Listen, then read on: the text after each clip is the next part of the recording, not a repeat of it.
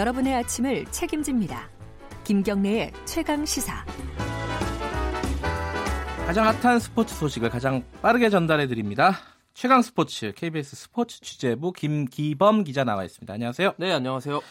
벤치 클리어링 이게 이제 네. 야구에서 한마디로 말해서 다 뛰어나와서 싸우는 네, 거죠. 싸우기도 하고 싸우기 일보 직전까지 가는 상태인데 처음으로 일어났습니다 어제. 어제 이것 때문에 굉장히 시끄러웠습니다. 어제 네. 상황이 굉장히 미묘하고 좀 예외적인 일들이 발생했는데요. 네. 자, 두산과 롯데의 경기. 두산이 9대 2로 앞선 8회에 롯데 투수 구승민이 던진 공에 정수빈 타자가 맞았습니다. 그래서 그 두산의 김태형 감독이 그 뛰쳐나와가지고 구승민 선수 투수를 향해서 고의성이 짙은 공을 아. 던졌다고 이렇게 뭐라고 얘기를 했는데요. 예.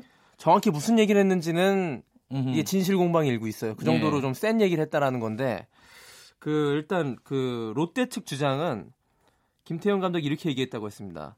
투수 같지도 않은 X가 공을 던졌다. 아이고. 이거를 이제 면전에다 대고 이렇게 얘기를 예. 하니까 롯데 양상문 감독이 그 얘기를 듣고 뛰쳐나온 거예요. 우리 예. 선수한테 어떻게 그렇게 심한 말을 할 수 있냐 예. 해서 이 감독끼리 이제 신경전을 벌이는 아하. 그런 상황인데 아까 말씀드렸던 거는 롯데 측 주장이고요. 예. 두산 측 주장은 그런 말을 하진 않았다. 예. 예. 라고 했는데 이건 진실 공방으로 번지고 있는데 어쨌든 고, 의적인 빈볼인지는 모르겠죠. 그렇죠. 그죠? 예, 음. 그걸 판단하기는 좀 쉽지 않은 건데요. 네.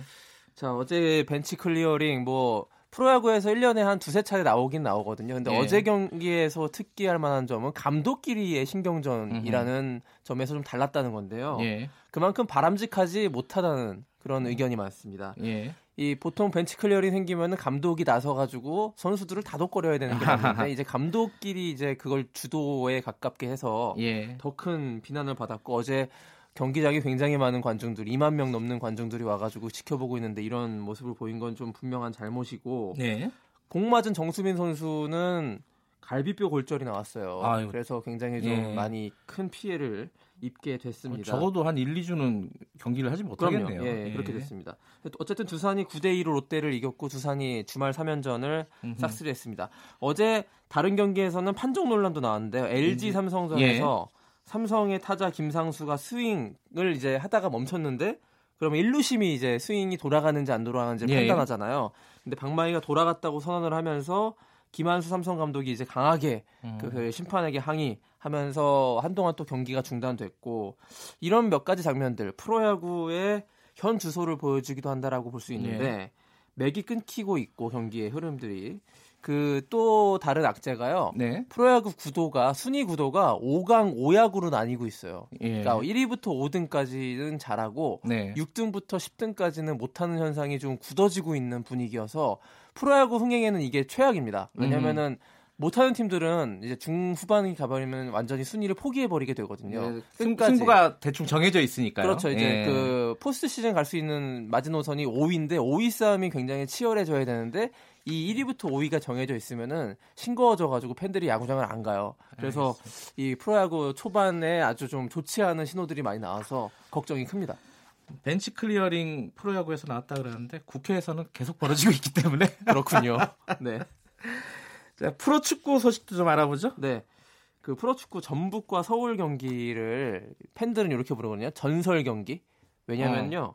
전북의 전자. 아, 설, 서울. 서울을 아. 좀, 좀 영어처럼 읽으면요. 예. 썰 이렇게 예. 돼 가지고 전설 매치라고 하는데 예. 어제 전북과 서울의 경기는 전설적인 경기 내용이 나왔습니다. 아하. 아주 굉장히 재밌었고요. 네. 전북이 먼저 선제골 넣었는데 후반 43분에 서울이 이제 동점골을 넣었던 거예요. 네. 이 후반 끝나기 직전에 넣었기 때문에 이 정도면 극장골이라고 부를 수 있는데요. 네. 이게 끝이 아니었습니다. 후반 추가 시간이 있었는데 전북이 후반 추가 시간 한참 지나서 한 6분 정도 지나가지고 그때 음. 결승골을 넣어서 2대 1로 승리를 거뒀는데 이게 경기가 너무 재밌어가지고요. 어저께 KBS에서 이거 중계했는데 네. 한준희 해설위원이 극장골 of 극장골, 극장골 중에 극장골이었다.